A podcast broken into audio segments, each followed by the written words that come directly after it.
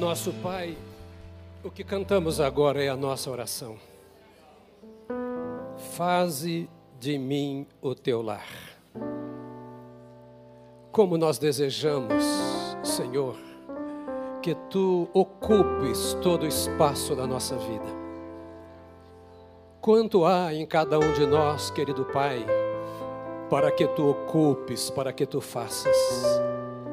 Nós cantamos e de fato, de coração te rogamos. Ocupa o espaço que é todo teu em nossas mentes, em nossos corações, em nossas decisões, em nosso culto. Nós somos teus. Queremos crescer em Ti e que Tu cresças em nós dia a dia.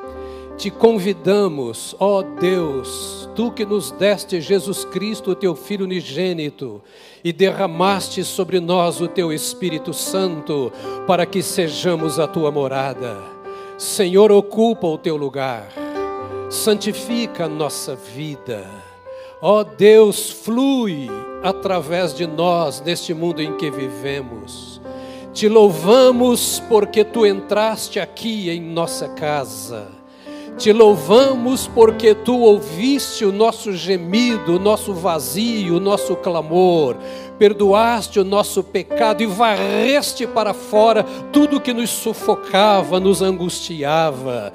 Então nós convidamos, continue esta obra de aperfeiçoamento, de santificação, sejas glorificado em nossa maneira de ser e de viver, na minha vida, da minha casa, dos meus irmãos e das minhas irmãs desta igreja, para que nós cumpramos o teu projeto para a nossa existência existência, sal da terra e luz do mundo, para o louvor, glória e honra do teu nome. Fala conosco nesta manhã ainda mais. A tua palavra encha, ilumine as nossas mentes e corações, para que possamos cada dia crescer à tua imagem e à tua semelhança, em nome de Jesus Cristo. Amém, amém, amém. Aleluia. Glória a Deus. Pode sentar, querido. Graça e paz a vocês. Sinto a falta dos irmãos votantes. Certamente, grande parte dos irmãos estão viajando, né? estão no interior, nas suas cidades para votar. Outros ainda estão lá votando de manhã, virão para outros cultos. Quem já votou hoje? Uau! Hum, que coisa linda. Quem ainda não votou? Ah! que coisa linda! Que bom, que bom. Eu estou achando que tem gente que levanta mais cedo do que eu aí, né? Ah, que coisa boa. Meus amados, é, os que não votaram, votem. Ninguém deve deixar de votar. É um privilégio nosso. Você pode não concordar com o candidato A, com o candidato B, mas você deve concordar com uma verdade: somos livres para escolher privilégio que algumas nações não têm. Então, ainda que você não concorde, você tem duas opções. E você deve votar. Pelo simples direito de votar que nós não queremos perder. É uma questão de cidadania e de honra a esse privilégio que Deus nos dá de sermos um país livre para concordar e para discordar. Sugiro que não vote em branco, que não vote nulo. Pastor, em quem eu vou votar? Nós temos orado esse tempo todo, temos clamado ao Senhor. E eu tenho certeza que Deus tem nos ouvido e dirigirá o coração de cada um de vocês. Nós não temos partido, nós não temos candidato, nós não temos nenhum viés político. Nós temos um clamor a Deus para que Ele veja o coração de cada um de nós e que, segundo a Sua palavra, Ele nos instrua pelo Espírito Santo porque nós queremos ser sal da terra e luz do mundo. Amém, querido? Então pense bem, em que eu posso pensar, como eu devo decidir para que de fato a luz do Senhor possa brilhar através do meu voto. O sal ajude a temperar através das minhas escolhas. Isso é uma, entre aspas, porque eu estou baixando o nível, uma filosofia de vida. Isso, é, isso deixa o nível muito baixo, né? Mas para nós entendermos, nossa filosofia de vida é a luz do céu brilhar em tudo em nós, em todas as decisões, em todos os atos. Então, é com este coração de luz, de sal, que nós que ainda não votamos, vamos votar hoje e ninguém vai deixar de votar. E, por favor, não vote em branco, nem vote nulo. Não é uma boa maneira, embora seja um direito. Né? Oremos e façamos aquilo que Deus tem colocado em nosso coração. Amém mesmo? É tanto amém nessa igreja, né? É, duas coisas só. Aqui está Cassiana, fica de pé, Jonathan com sua querida esposa, fica de pé, de frente para lá, para os irmãos verem a carinha de vocês, né? Cassiana e Jonatas são membros aqui da igreja há 362 anos. 360 só, né? pode sentar. São queridos nossos. É, Deus tem usado esse casal muito na área de família e agora nós estamos exportando as nossas ovelhas. Né? Deus tem usado muitas das nossas ovelhas, como o Dr. Honda eh, já mostrou aqui, a nossa equipe aqui da BCP, há poucos dias estava aqui a nossa equipe do INSEC, é equipe, é solo, o importante é que Deus use. E à medida em que Deus usa, nós queremos apoiá-los. Aqui está o livro da Cassiana. A Cassiana tem 363 títulos. Então eu não vou dizer quais são os títulos, qual é a formação dela, não é? Mas eu quero dizer que a gente de altíssima confiança, não apenas minha, mas de tantos líderes da igreja evangélica, e ela escreveu um livro como resultado de algumas palestras que deu aqui em outros lugar, lugares, Cultura da Bênção no Lar, um guia prático. A cultura da bênção no lar. Começa com desligar a televisão. Não, não, ela não fala isso. Mas é, ocupar o seu tempo com seus filhos para abençoar o seu lar. Não basta orar pela bênção, nós temos que semear a bênção. A nossa oração é a chuva que rega. Né? E depois nós temos tanto material, e aqui está, eu parabenizo pela, pelo material. Né? Eu li esse material é, que a Cassiana mandou. Né? Eu fiz o prefácio, né? foi uma honra para mim fazer o prefácio. Só por isso você já devia levar, porque eu fiz o prefácio do livro. Né? E é, eu fui abençoado no que li e tenho certeza que você será também. Então, não comprar esse livro é um pecado. Última fala, eu quero agradecer aos nossos irmãos da BCP por esse trabalho tão honrado, é, que dignifica o nome da igreja e o nome do Senhor a toda a equipe que já foi apresentada, aos nossos queridos irmãos que já foram restaurados, estão aí, né, fazendo uma grande obra. Que coisa linda, né?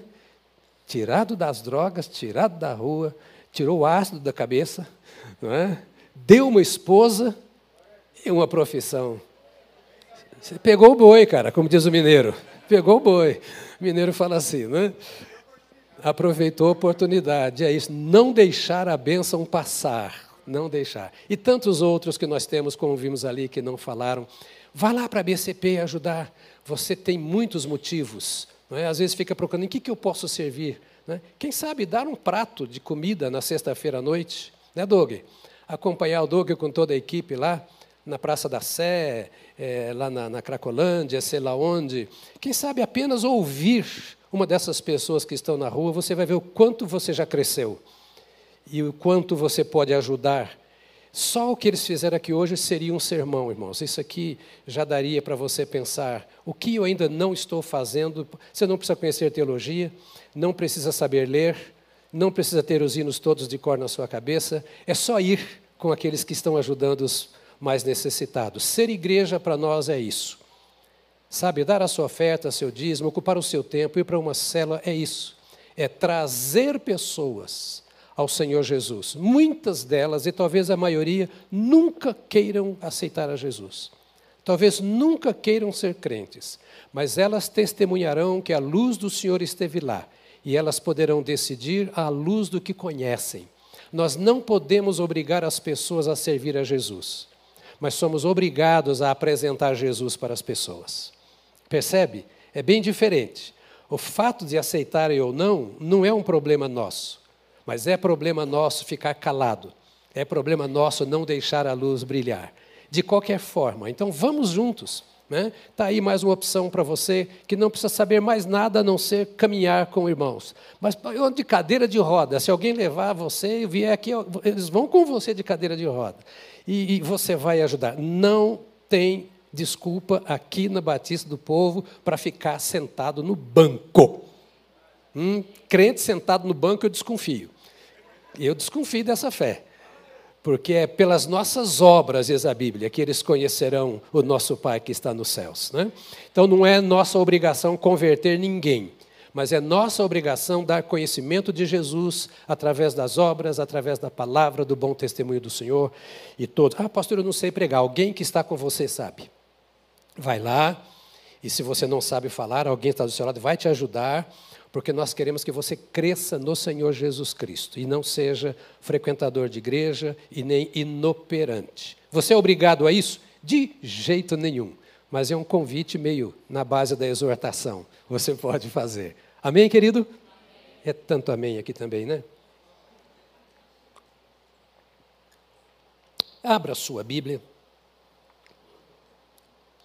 Gálatas capítulo 5. Temos um bom tempo nesta manhã e eu quero aproveitá-lo ao máximo.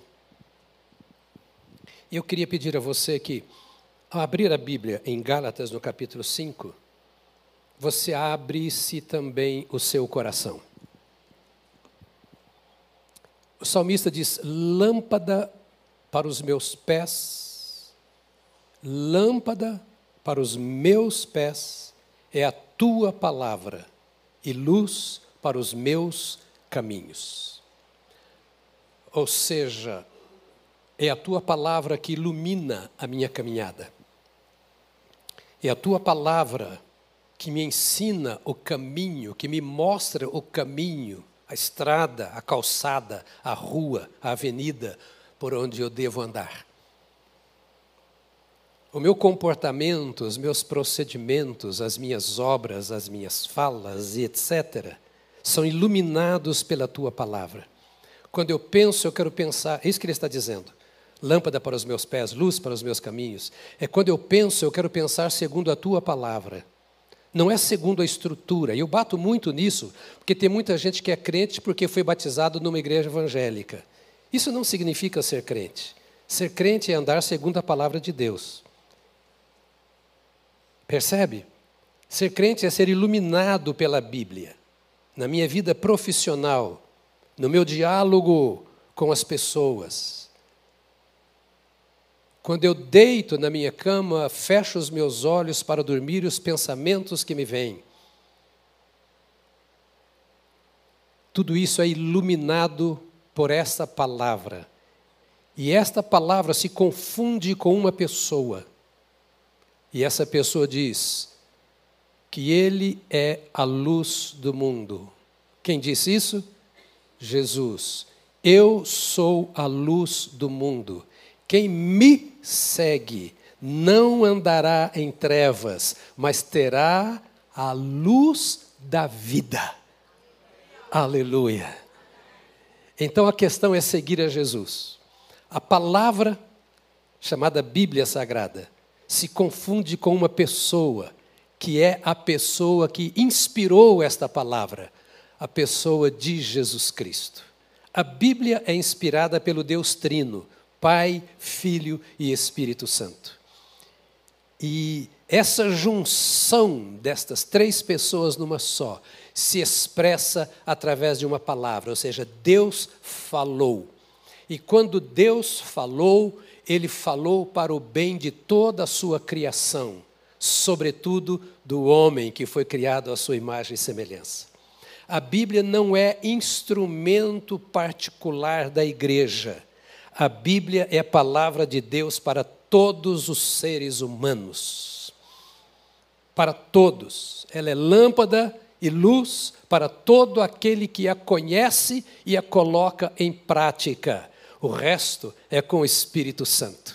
Quando eu amo a palavra, o Espírito Santo que inspirou esta palavra vai trazê-la viva ou vai vivificá-la no meu coração a cada instante, para a hora de eu conversar com o meu cônjuge, educar o meu filho, é, examinar as leis do meu país, é, pensar sobre o meu comportamento ético, a hora que eu vejo a televisão, um filme no cinema, o meu professor na sala de aula. A Bíblia me instrui nessas coisas. Ela está acima de de todo o sistema social, político, econômico, religioso, eclesiástico. A Bíblia é a palavra de Deus, o resto é resto. Percebe? Aquilo em que a Bíblia não pode penetrar é perigoso. Aquilo que eu faço que a Bíblia não pode me instruir é muito perigoso. E agora eu termino dizendo o que você já sabe: o pastor não é a Bíblia. Tudo o que eu vou dizer aqui você deve analisar à luz da Bíblia. O que você ouve na célula, você deve analisar à luz da Bíblia. O que você ouve na sala de aula ou na televisão, onde quer, você deve analisar à luz da Bíblia. A Bíblia é a palavra de Deus e é lâmpada para os nossos pés e luz para os nossos caminhos. Amém? Feita a pré-introdução da nossa classe de catecúmenos, vamos ao texto sagrado. Gálatas capítulo 5, verso 16, diz assim: Digo, porém, o seguinte: vivam no espírito, e vocês jamais satisfarão os desejos da carne. Vou repetir. Depois de tudo que eu disse, Paulo está dizendo, até aqui, digo, porém, nada do que eu disse faz sentido se vocês não entenderem o seguinte: vivam no espírito e vocês jamais satisfarão os desejos da carne. Paulo está escrevendo à igreja da Galácia que estava vivendo algumas situações carnais. Se você encontra algum irmão carnal na igreja, não se escandalize. Eles estavam presentes no colégio apostólico, na igreja primitiva e estão presentes na igreja batista do povo e em qualquer outra igreja.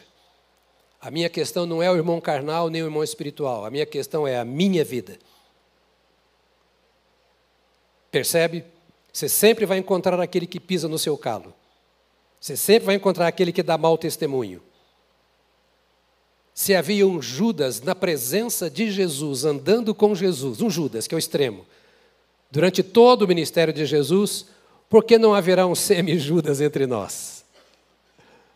Por que não haverá um carnal? Se havia um Pedro que era carnal até o osso e foi sendo transformado por Jesus dia a dia, por que não haverá um carnal entre nós? A igreja é aquela que trabalha para santificar o que não é santo, para purificar o que é o corpo de Cristo, cujos membros trabalham uns em favor dos outros, para que, na medida do que cada um abrir o seu coração, ele possa ser santificado na comunhão dos santos. Percebe? Eu estou falando sobre o nosso tema de hoje, que é o Espírito Santo, ele nos transforma segundo Cristo. Porque nós vivemos muito segundo a imagem do que nós vemos, que é da nossa humanidade. E nós queremos, é, pelo Espírito Santo, entender como podemos viver nessa imagem da espiritualidade. Vivam no Espírito. Repita comigo. Outra vez.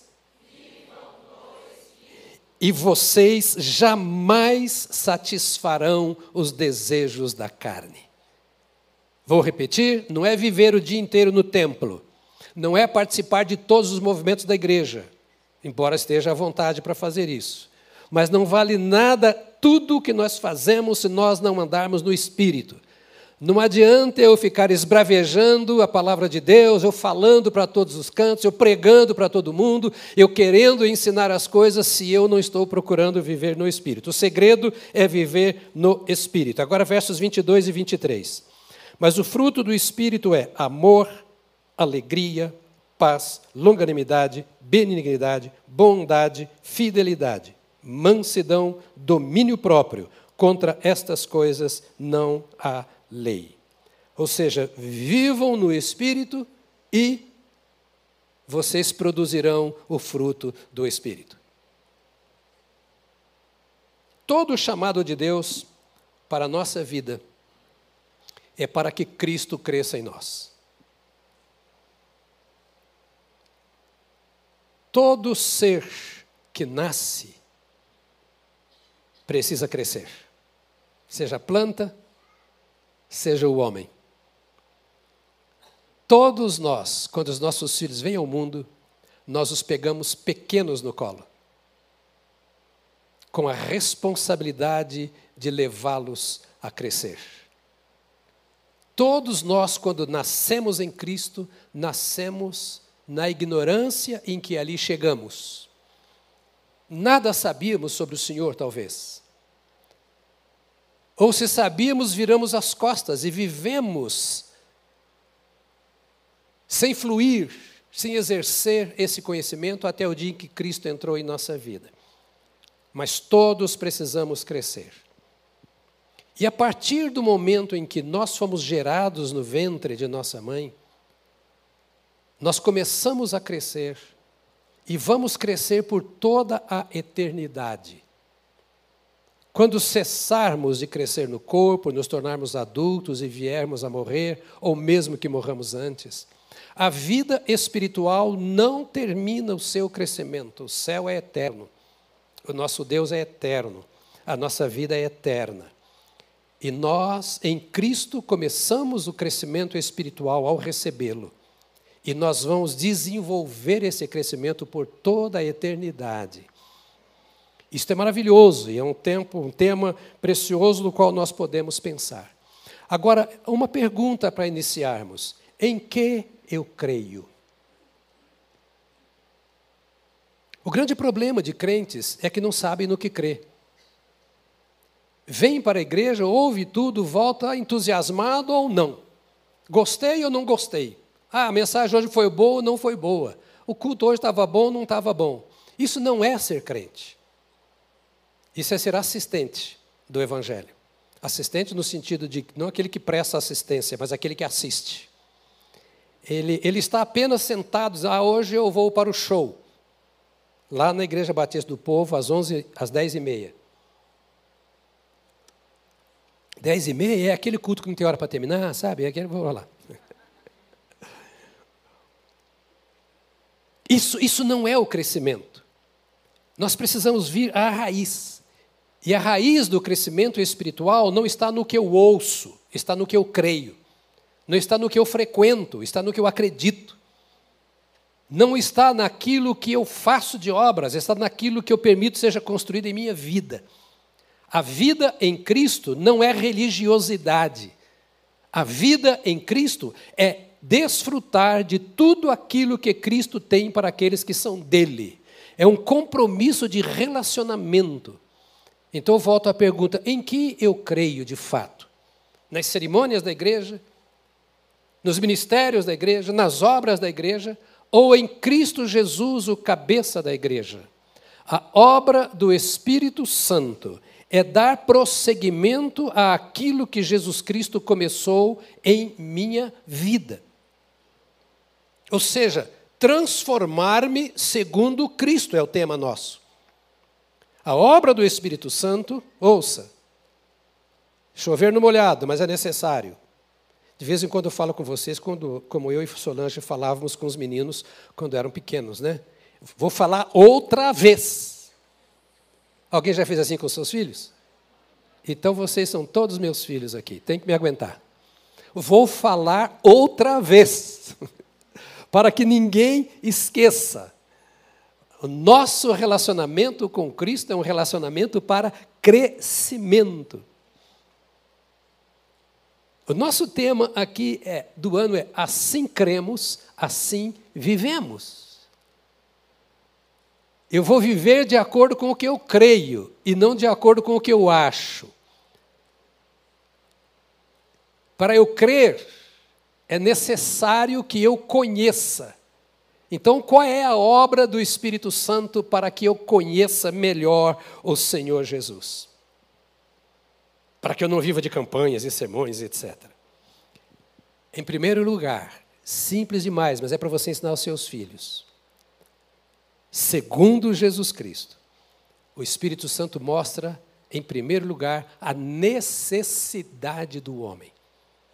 para que ele possa nos conduzir segundo Jesus, ele começa a nos ensinar a nossa necessidade. E qual é a maior necessidade do homem? De todas elas, receber a Jesus Cristo como seu Salvador e Senhor. Quantos já sabiam disso? Ah, pode dizer que você já sabia. Se está na igreja, já sabia. Não há maior necessidade do que essa, você entregar a sua vida a Jesus por causa dos seus pecados. E eu vou repetir assim: entregar a vida a Jesus por causa do seu pecado. Ou seja, há um pecado, o Espírito Santo mostra isso, que a teologia chama de pecado original, ou seja, aquele pecado com o qual você nasceu. O salmista disse isso. Eis que em pecado eu fui formado, e em iniquidade me concebeu a minha mãe. Ou seja, eu nasci e preciso ser transformado, porque a única coisa que separa o homem de Deus é o pecado. Há muita gente dentro da igreja que não se sente em comunhão com Deus. E a pergunta é: você já se arrependeu do seu pecado? Entendeu que é a obra do Espírito Santo? Me mostrar que eu nasci nesse pecado e que se eu não vier a Jesus por causa desse pecado, para ser perdoado em Jesus, não há como o Espírito Santo fazer obra em minha vida. Paulo escreve aos Romanos, capítulo 3, e usa algumas expressões assim: não há nenhum justo sequer. Depois ele diz: não há ninguém que faça o bem. E mais depois ele diz: porque todos pecaram e estão separados da glória ou da graça de Deus. A primeira obra do Espírito Santo é me convencer deste pecado chamado, e muito usado mais pela Igreja Católica e teologicamente correto, é o chamado pecado original. Enquanto eu não fizer este acerto com Deus, não tem salvação. Ninguém nasceu salvo. Ninguém é salvo por ser bonzinho porque faz boas obras, porque faz orações, porque vai à igreja, porque está na cela, porque lê a Bíblia. Isso não significa que é salvo. Ser salvo é reconhecer, e só o Espírito Santo pode te conduzir a isso, reconhecer o pecado no qual você nasceu, no qual nós nascemos. E esse pecado que nos levou à prática de tantos pecados precisa ser atacado na sua raiz, para que as suas consequências, os pecados que vêm como consequência dele, possam ser vencidos. Então, ataque o mal pela raiz. E o mal na raiz da vida humana é chamado pecado, o pecado original. E o Espírito Santo trabalha conosco, mostrando que toda a raça humana está separada de Deus por causa do pecado, de Adão até o último homem que vai nascer. A segunda coisa que o Espírito Santo mostra, estou falando para você, para que você diga para outros o que eu estou te dizendo. Porque o culto, nesse sentido, eu diria, há uma afirmação poderosa da Igreja Católica Romana que nós não entendemos. Não sou ecumênico, nem ecumenista. Mas não posso negar a teologia, que é verdadeira. A Igreja Católica chama o seu culto de missa. O que significa missa? Ela vem do latim. Missão. Significa que você vem ao culto para ser comissionado, para ser fortalecido na missão de pregar o Evangelho. Essa é a ideia da missa. Não estou dizendo que a missa seja isso, mas a ideia da missa é essa. O Espírito Santo permite que você venha para ir e fazer aquilo que você ouviu aqui, ao invés de fazer tanta coisa que você vê lá. Substituir as coisas do mundo pelas coisas do reino dos céus e influenciar o mundo com as questões do reino dos céus. Então, a primeira coisa que o Espírito Santo faz e que eu e você, como instrumento, precisamos fazer é levar pessoas a reconhecer o seu estado original. E elas entenderem que, se não tratarem desse assunto, seja sua mãe, seu filho, seu neto, não importa, vai para o inferno. Se não reconhecer. Não importa a religião, você pode estar aqui. Se não tratou com a raiz do pecado, não tem salvação. E é o Espírito Santo quem mostra isso através da palavra de Deus. A segunda coisa é que você então reconheça que por causa desse pecado não está salvo. Olha o papel do Espírito Santo. Não há salvação que já foi providenciada por Jesus no Calvário, que já está garantida para quem crê, que não recebe quem não quer. Não há salvação sem esta operação do Espírito Santo. Há religiosidade. Porque a religião é um mal. Porque a religião é perigosa. Porque a religião não tem Deus. O nome Batista não é nome de Deus. Batista do povo não é Deus. Evangélico não é Deus. Cristão não é Deus. Talvez alguém diga, estou roubado. E não é um sermão. De novo, é uma aula. Isso aqui é teologia pura. Para que você entenda qual é o seu papel no reino de Deus. E a preciosidade da obra que Deus fez em sua vida. Então, o Espírito Santo o seu papel para nos levar, segundo Cristo, que é o nosso tema, é levar cada pessoa a reconhecer que não é possível ser salvo sem Jesus. Ele veio para dar testemunho de Cristo. Testifiquei tanto a judeus como a gregos, ou seja, testifiquei a todo mundo. Tanto ao povo de Deus como aos que não são de Deus eu testifiquei, diz ele em Atos 20, 21, que eles precisam converter-se a Deus com arrependimento e fé em nosso Senhor Jesus Cristo. Vocês não disseram nenhum amém.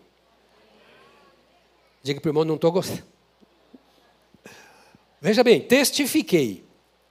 E o exemplo de Paulo deve ser seguido por mim e por você no local de trabalho, na faculdade, etc. Dei testemunho, não é?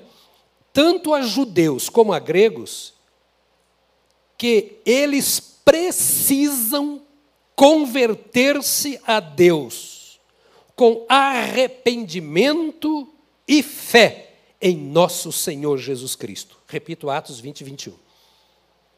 O testemunho que eu dou é o testemunho que o Espírito Santo dá. Ora, a influência do Espírito Santo segundo Cristo na nossa vida. Paulo aceitou a Jesus em caminho de Damasco, você conhece a história, e foi cheio do Espírito Santo. E cheio do Espírito Santo, ele pregava o Evangelho. E pregando o Evangelho, cheio do Espírito Santo, a mensagem é essa. Vocês precisam, diga comigo, precisa. Sabe o que é? Você tem necessidade, como você tem de água de pão, você tem necessidade, eles precisam converter-se a Deus. O seu marido precisa converter-se a Deus. A sua esposa precisa converter-se a Deus. Os seus filhos precisam converter-se a Deus. Não há solução, e o Espírito Santo diz isso, e é esta obra do Espírito Santo, segundo Cristo, para confirmar aquilo que Deus, através de Cristo, falou. Esta é a mensagem de Cristo. E esta é a mensagem da igreja, e esta é a sua mensagem, colocada pelo Espírito Santo na sua mente e no seu coração. Vocês precisam converter-se a Deus de que forma? Com arrependimento e fé em nosso Senhor Jesus Cristo. Converter a Deus significa arrepender-se. Eu estou em pecado. Eu estou vivendo em pecado. Eu estou atrelado ao pecado. O pecado domina a minha vida. A mentira, o engano, a falsidade, a prostituição, o adultério, a carnalidade, a ira, o ódio, o interesse pessoal e etc. dominam a minha vida. Mas por que dominam a minha vida? Porque eu não entreguei a minha vida a Jesus. Porque quando Jesus entra em minha vida, ele o faz pelo Espírito Santo. E o Espírito Santo é quem me ajuda a vencer todas estas coisas. Porque Ele é o Espírito da verdade, eu não minto. Porque Ele é o Espírito Santo, eu permito que Ele santifique a minha vida. Porque Ele é o poder de Deus, Ele domina a minha fraqueza para que eu viva o poder de Deus. Olha o segredo do Espírito Santo. Parece que o Espírito Santo é uma terceira pessoa da Trindade, é um pombinho. Ele é o poder de Deus. Eu não posso viver sem o poder do Espírito Santo. Não há obra que Deus possa fazer em minha vida sem a ação do Espírito Santo. Tanto que Jesus falou assim: é necessário que eu vá, porque se eu não for, ele não virá. Ou seja, a obra que eu comecei, ele que vai continuar. E se você não tem comunhão com Deus através da pessoa do Espírito Santo, você não tem comunhão com Deus, porque a única forma de ter comunhão com Deus é pelo Espírito Santo. Jesus nos salva e nos cela com o Espírito Santo, para que por meio dele nós entendamos o propósito de Deus e o cumpramos. Então ele diz aqui, olha, não estou nem na introdução da introdução. Converter-se com arrependimento. Por favor, olha para mim, você aqui, você que, que está na, acompanhando em casa, olha bem para o meu zóio agora. Sem arrependimento não há remissão de pecados. Sem arrependimento não há remissão de pecados. Não há perdão. Ou seja, Jesus não pode fazer valer o preço que ele pagou pelo meu pecado se eu não me arrepender. Para eu ser remido, alguém tem que pagar. Isso chama redenção. Entra lá na senzala, onde está o escravo, e diz ao diabo: Eu paguei o preço pelo pecado dele. Ele se identificou comigo na cruz, invocou o meu nome, e eu disse que todo aquele que crê em mim será salvo. Ele entendeu que eu morri por ele. Não é uma religião. Se ele estiver no templo, ele será meu. Se ele estiver sozinho em qualquer lugar do mundo e não encontrar mais ninguém, ele será meu. Porque ele entendeu que eu já paguei por ele o preço, ele aceitou entregar a vida dele a mim, dizendo: O Senhor comprou a minha vida, então eu vou viver segundo a tua vontade, eu vou ser seu escravo. E por causa disso eu sou mais poderoso, diz Jesus, do que o diabo. E eu entro na senzala e digo ao diabo: Eu derramei o meu sangue para a redenção de quem crê em mim. E ele creu em mim. Quem crê em mim será salvo. Está pago. Não havendo esta conversão, e conversão que vem pelo arrependimento, ou seja, de fato eu tenho entristecido a Deus com a minha vida. Não é, ah, mas é, é difícil demais, pastor. Não adulterar, pastor, no, no mundo desse, com tanta oferta.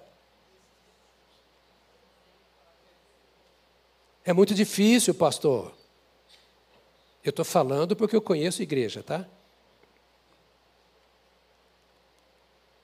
Então, depende do mundo em que você vive. Aquele em cujo coração o Espírito Santo já fez a obra, a Bíblia diz que ele nos tirou do império das trevas. Império. O imperador é um impostor. O imperador é aquele que derrubou alguém para entrar no lugar e governar. E nos transportou para o reino do Filho do seu amor. Jesus não é impostor, não é imperador, ele é o nosso rei. De eternidade a eternidade, ele conquistou esse reino. Então é preciso arrepender-se disso e crer na mensagem desse rei. Não é na igreja, nem no pastor, e talvez nem na mensagem que o pastor prega, mas na Bíblia.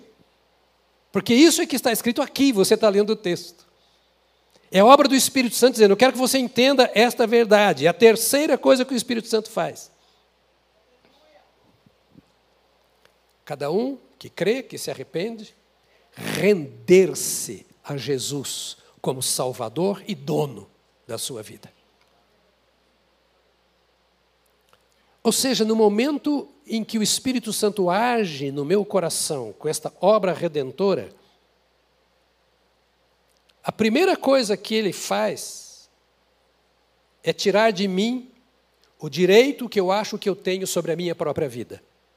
Ele me mata. A Bíblia fala que nós devemos morrer com Cristo.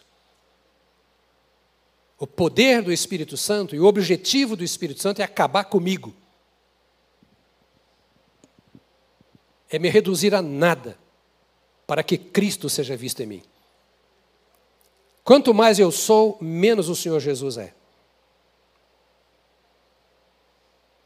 Quanto mais eu tenho poder de controle sobre a minha vida, menos o Senhor tem. E pior, quanto mais a cultura da minha época domina o meu coração e a minha vida, mais distante eu estou do Senhor Jesus. Então eu vim hoje aqui de manhã para matar você. Como diziam as crianças no meu tempo pequeno, esteja morto. Você já aprendeu, né? Os pastores já aprenderam. Eu falava assim lá: esteja morto. Com aquele revolvinho de, de, de, madeira que não saía nada, que a gente fazia em casa, porque não tinha dinheiro para comprar. Paf! Coisa de elástico, esteja morto. E o cara tinha que parar onde estava. Diga para você, Deus quer me matar.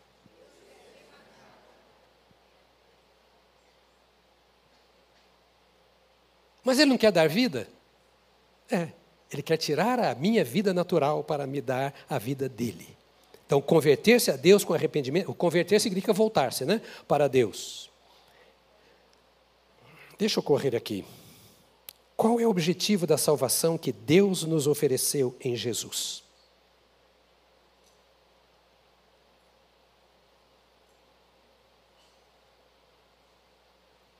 Para que Ele nos salva? Para nos levar para o céu? Não. Para converter o nosso coração a Ele, a partir do momento em que Ele entrou em nossa vida. Simples demais, não? É o que nós queremos. Simples, para ninguém ter desculpa. É o beabá.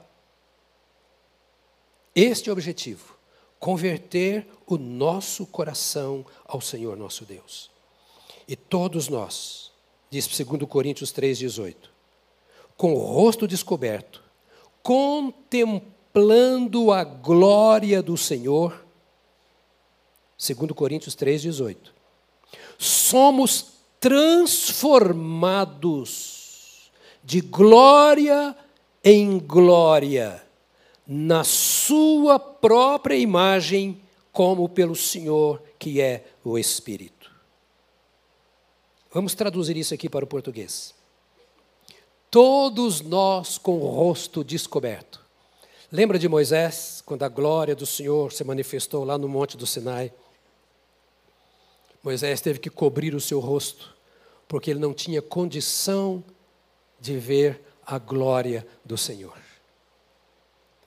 Agora, Paulo diz: depois que Cristo veio e o Espírito Santo passou a habitar no nosso coração, este véu foi tirado. Nós não estamos como Moisés, não podendo contemplar a glória do Senhor, mas ele diz assim: assim olha, é de, de experiência gloriosa em experiência gloriosa, veja bem, de glória em glória, contemplando a glória do Senhor, somos transformados de glória em glória. Ou seja, temos o privilégio de experimentar glória após glória. Temos o privilégio que é, nos é dado pelo Espírito Santo de uma experiência gloriosa com Deus hoje, que pode se repetir amanhã numa experiência mais gloriosa ainda. A obra da salvação não é uma obra de mendicância. Porque tem muitos crentes que se abastavam no mundo e se satisfaziam no mundo, eram alegres no mundo, dançavam, pulavam, bebiam, se drogavam, prostituíam, faziam de tudo, e parece que o mundo era beleza, se converteu, virou um túmulo. Parece que a vida não tem mais prazer, parece que a família não presta mais. Faculdade não é um ambiente onde eu quero estar mais. Trabalho e eu queria trabalhar na igreja, porque é um ambiente seguro. Que experiência terrível! A glória se manifesta nas trevas, na dificuldade, na luta. Glória é beleza, glória é poder, glória é experiência nova, é renovação de vida. O Senhor Jesus, quando te salvou, meu irmão, pelo Espírito Santo, Ele quer que você caminhe de glória em glória. Não quer dizer que você vai estar pulando todo dia e falando em língua toda hora, não é isso. É que a sua vida vai sendo transformada, iluminada pelo brilho da glória de Deus, esclarecida pela comunhão com Deus, fortalecida pela vida em Jesus Cristo. Você foi chamado para esse tipo de vida e o Espírito Santo trabalha nessa hora. Olha que coisa linda.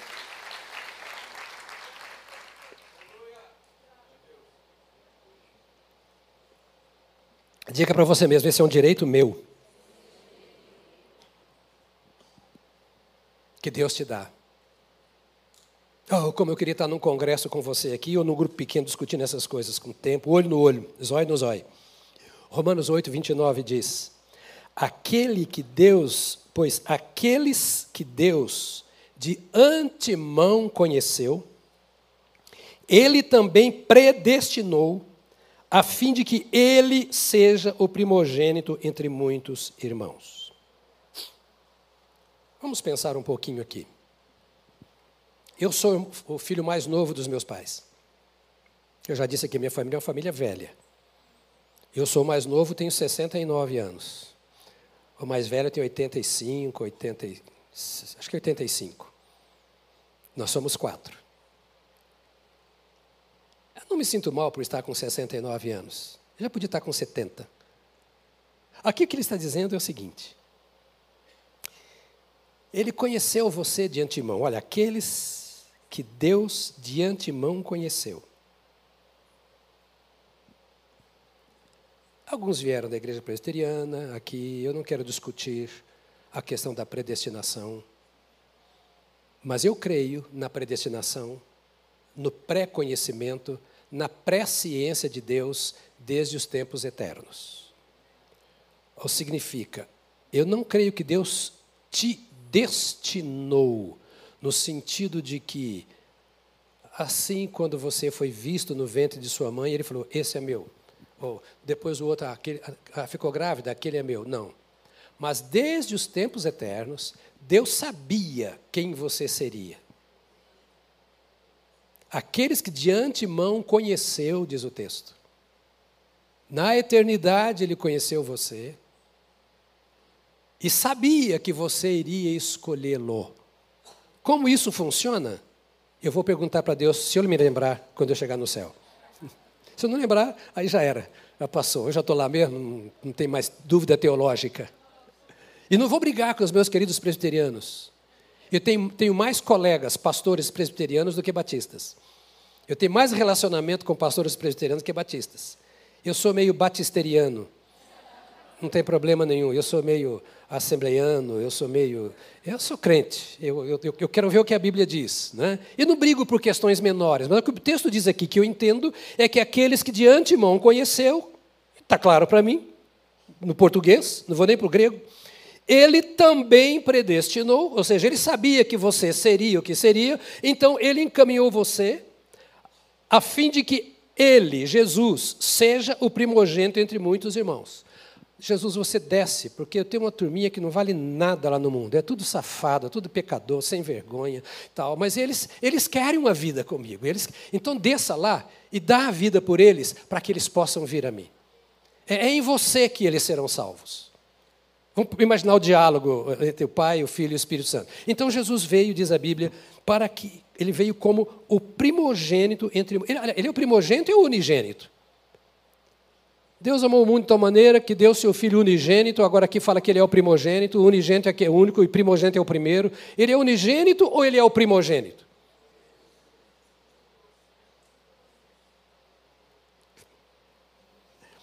No princípio era aquele que é a palavra, diz João 1, 1 e 2. E ele estava com Deus e era Deus. Ele estava com Deus no princípio. Ou seja, ele é primogênito no sentido de existência. Ele estava em Deus desde o princípio. Em Deus Pai, Filho e Espírito Santo, houve a criação. Este filho que ele mandou era pré-existente à criação. Por isto é chamado de primogênito, diz o texto sagrado. Colossenses 1, 15, 18 diz: Ele é a imagem do Deus invisível, o primogênito de toda a criação, pois nele e não só por ele, nele foram criadas todas as coisas nos céus e na terra, as visíveis e as invisíveis, sejam tronos ou soberanias, poderes ou autoridades, todas as coisas foram criadas por ele e para ele. Ele é antes de todas as coisas e nele tudo subsiste. Ele é a cabeça do corpo, que é a igreja, é o princípio e o primogênito dentre os mortos, para que em tudo tenha a supremacia. Nele nós somos conduzidos pelo Espírito Santo. Jesus, diz o texto aqui, ele é a cabeça do corpo, que é a igreja, é o princípio e o primogênito dentre os mortos, para que em tudo tenha a supremacia. É o primeiro, porque foi o primeiro a ressuscitar para abrir o caminho para a família de Deus, os seus irmãos, diz isso Romanos, chegar ao céu. Então, não só por ser o primeiro antes de toda a criação, mas ser o primeiro a morrer, ressuscitar, para dar a vida, a fim de que nós, ao morrermos, também possamos ressuscitar. Primeiro, no sentido de abrir a porta, ele já fez. Podemos entrar, a porta está aberta. Eu sou a porta, aquele que passar por mim entrará, sairá e achará pastagens, disse Jesus. Então ele é o primeiro que abriu esta porta para Deus. Ele também é o primeiro, é o primogênito, porque é a imagem dele que é impressa em todos os remidos. É obra do Espírito Santo. A Bíblia diz que nós parecemos com Cristo. Fomos transformados por ele e somos a imagem e semelhança dele. Cristo em vós, a esperança da glória. Fomos transformados à sua imagem e à sua semelhança, como da família de Deus. Em todos nós, segundo Coríntios 3:18, com o rosto descoberto, contemplando a glória do Senhor, somos transformados de glória em glória, somos transformados de glória em glória na Sua própria imagem. Está comigo ainda? Eu tenho mais 35 minutos só. Já já estamos encerrando. E eu sei que a palavra vai ficando mais densa, mas é preciso que você entenda esta verdade, porque ser crente é entender o que a Bíblia diz a seu respeito, para que na hora que o diabo chega te acusando, você fala: peraí, eu conheço o que Jesus falou. O objetivo, e você vai ouvir de novo isso em casa e vai ouvir os outros pastores, porque cada um está considerando uma faceta desse tema. Nós não sabemos o que o outro vai pregar a não ser o tema, o tema é o mesmo. O que cada um vai pregar é aquilo que Deus falou com ele. Mas você precisa ouvir, porque nós estamos querendo construir a sua vida para que você seja aquele crente que não tenha medo do diabo, que não tenha medo de provação, que não tenha medo de tentação e nem tenha medo, de forma alguma, de enfrentar qualquer tribulação, inclusive a morte. Prepare-se para morrer. Não sei se você sabia, seu dia vai chegar, se Deus quiser. E como é que você vai aparecer? Morrendo de medo da morte? Irmãos, é um caos o crente ter medo da morte. É um caos. Jesus nos salvou exatamente para nos tirar da morte e do medo da morte. Já pensou que quando você morrer, quem vai pregar para você não sou eu? Olha o privilégio que você tem. Você vai estar cara a cara com Jesus. Não é muito melhor você ir para o céu do que ficar me ouvindo aqui? Chegando lá, conferindo, Senhor, eu aprendi, mas olha que maravilha, eu aprendi isso lá, Senhor, e agora o Senhor está me fazendo viver essas coisas. Aqui nós estamos nos preparando para uma boa vida na terra, porque o céu já está garantido. Ah, pastor, eu sou pecador. Pois é, mas ele salvou, é pecador mesmo. O que estamos ensinando a você é que você pode ir vencendo o pecado que tenta te vencer. E é dessa forma que você vence o pecado, obedecendo a palavra de Deus. Vou pular aqui um punhado de coisas que eu tinha para dizer para você. Isso aqui dá um livro, meu Deus do céu. Mas ó, você fica aqui comigo 45 minutos. Eu gasto seis horas para preparar uma mensagem. Então é melhor que você fique quietinho no seu banco aí. Pra, pelo menos para valer a pena. Na hora que eu sentar lá, falar, ah, vai valer a pena. Deixa eu terminar falando para você sobre o papel do Espírito Santo nessa nossa transformação segundo Cristo. Qual é o papel do Espírito Santo? Primeiro, ele nos leva a conhecer, a discernir. É o Espírito Santo que nos leva a discernir, em primeiro lugar, a realidade do pecado, como eu disse antes aqui. Quando vier, João 16, 8, 16 e 9, quando ele vier, convencerá o mundo do pecado, da justiça e do juízo. Do pecado, porque os homens não creem em mim. Este é o maior pecado. E é o pecado que leva para o inferno. Não crer em Jesus como nosso Deus e Salvador. Então ele está dizendo aqui: olha, é, é, o Espírito Santo precisa convencer, e ele virá e convencerá, só ele convence. Por isso você prega com tranquilidade, dá testemunho com tranquilidade, mas você não faz convertidos. O seu papel é viver a vida em Cristo é dar testemunho do Evangelho com clareza, para que vejam a sua vida, glorifiquem o nosso Pai que está nos céus e decidam se querem esse tipo de vida ou não. Você não salva ninguém, mas você também não pode ser tropeço. Você tem que falar de Jesus no seu trabalho. Você ora a Deus pedindo trabalho. Deus te dá um trabalho. Entre colegas e você não fala de Jesus, por que ele teria que te dar trabalho? Uma profissão? Para servir a quem? A si mesmo?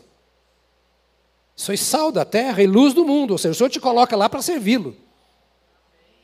Ou então ele tira. Aí você perde emprego e vai de novo aqui, traz folha, papel para oração, vai na terça-feira com a Bel para quebrar maldição, sei lá o que, que você vem fazer todos os dias aqui. E aí vem o emprego. E você continua com a boca calada. É melhor não pedir. Então o Espírito Santo nos leva a conhecer a realidade do pecado, a necessidade da salvação. Testifiquei tanto a judeus como a gregos que eles precisam converter-se a Deus com arrependimento e fé em nosso Senhor Jesus. Tanto judeus como gregos, diz Paulo aqui em Atos 20, 21. Diga, precisam. Precisam. Mas fala como se tivesse acordado. Diga, precisam Obrigado, queridos. Precisam, precisam converter-se a Deus. Essa é a obra do Espírito Santo.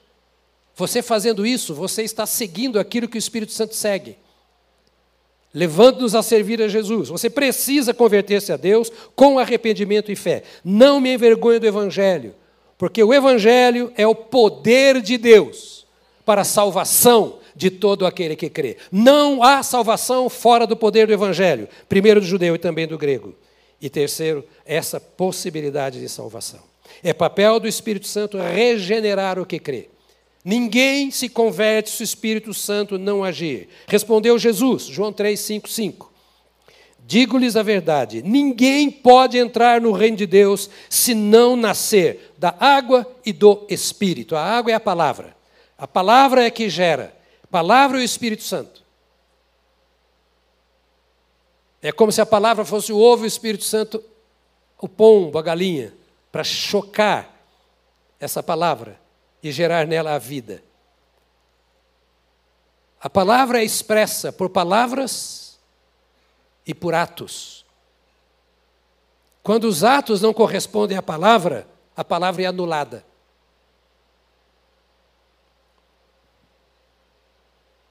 O que dá verdade à palavra é o ato.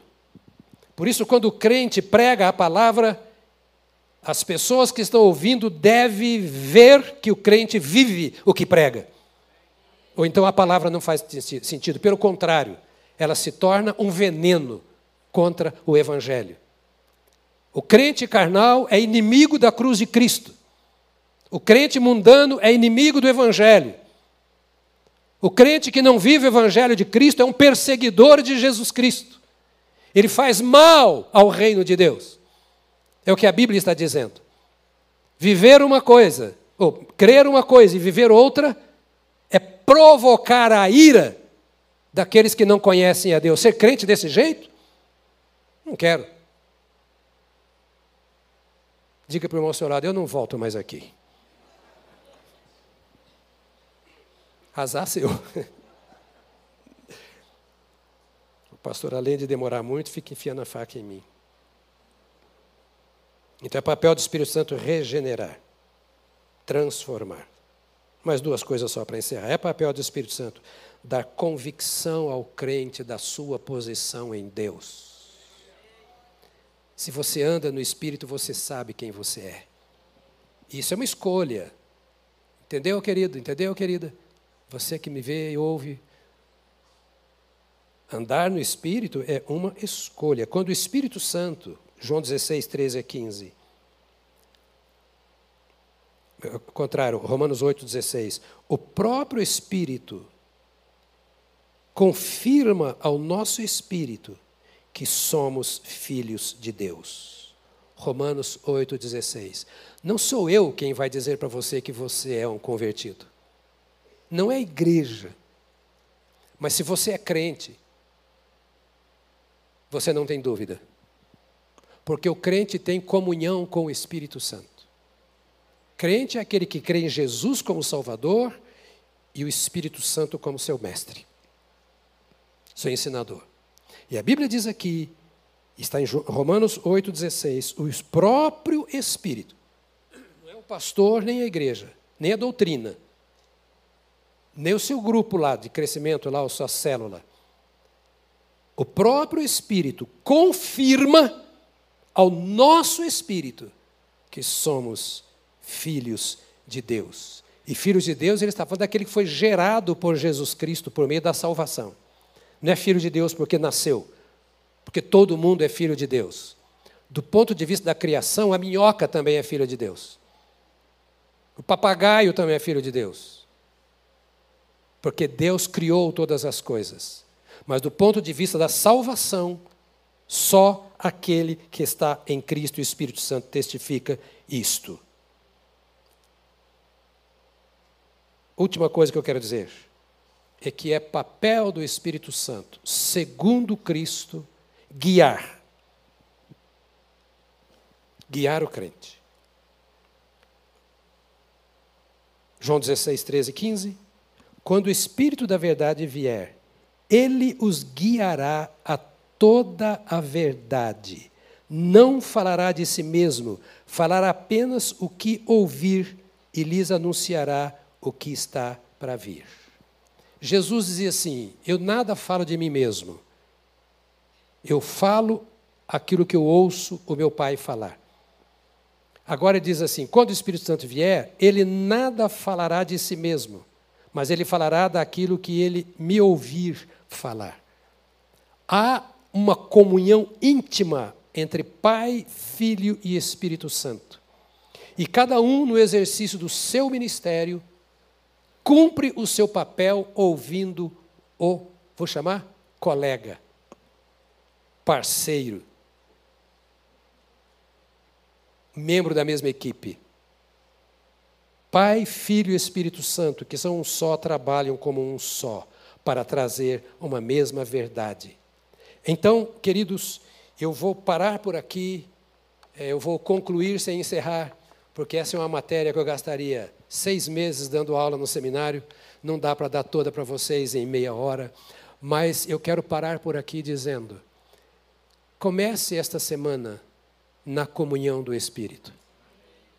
Você tem um privilégio, e a Bíblia mostra para você, e eu disse aqui, alguns pouquíssimos privilégios que você tem.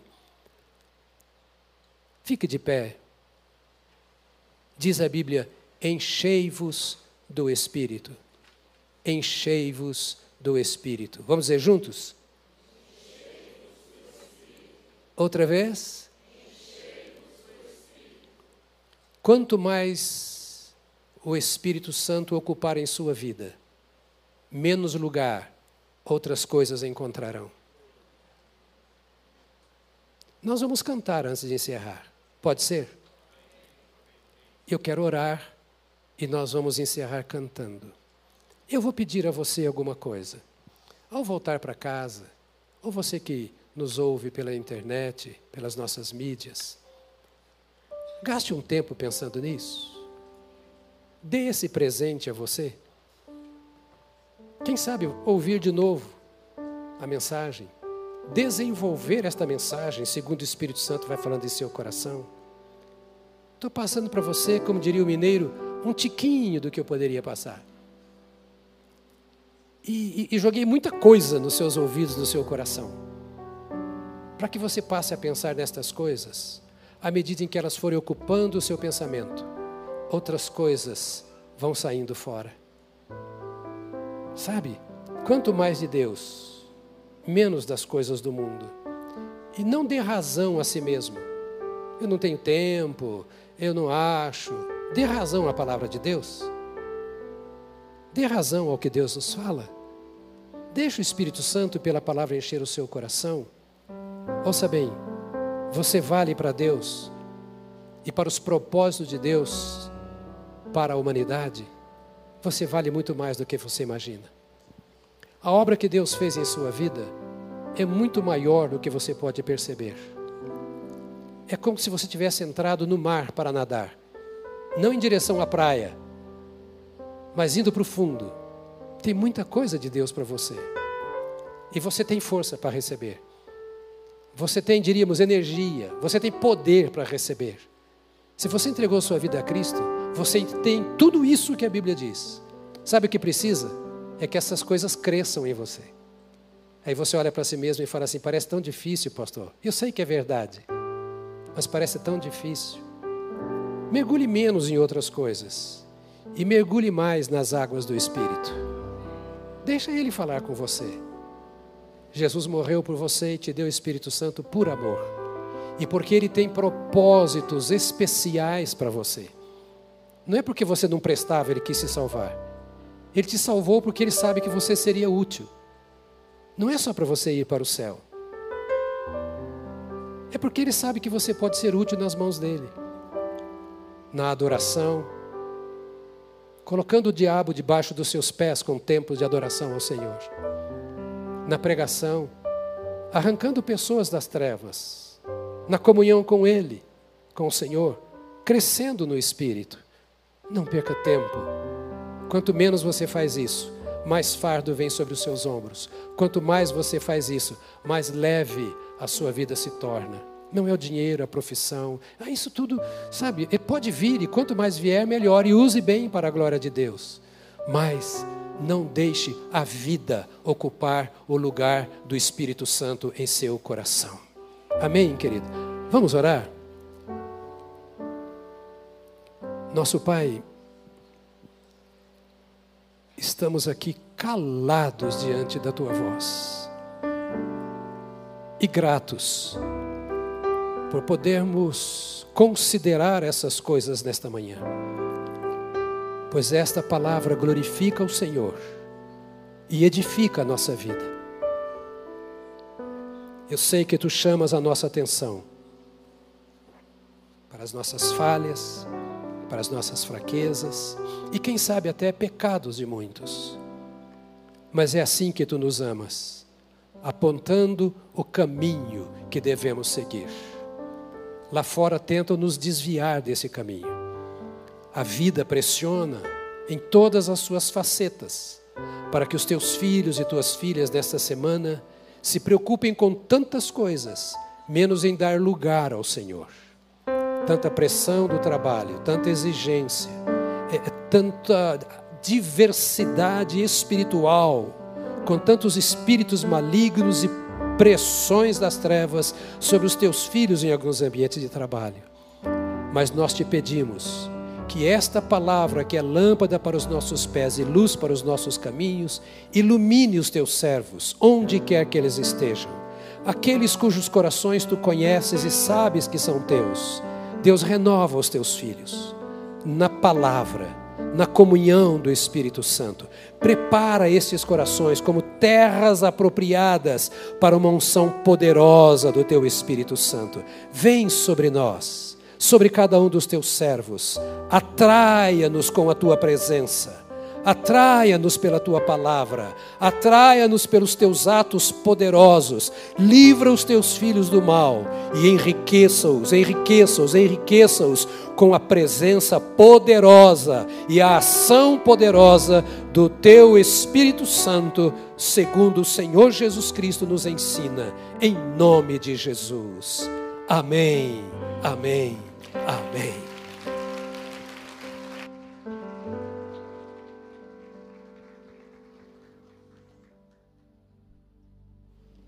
Só vai embora depois de cantar.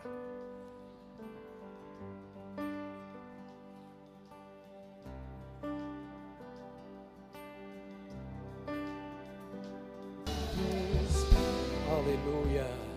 Que o grande amor de Deus, o nosso Pai, a comunhão, as consolações e a unção do Espírito de Deus sejam convosco, irmãos, não somente agora, mas para todo sempre.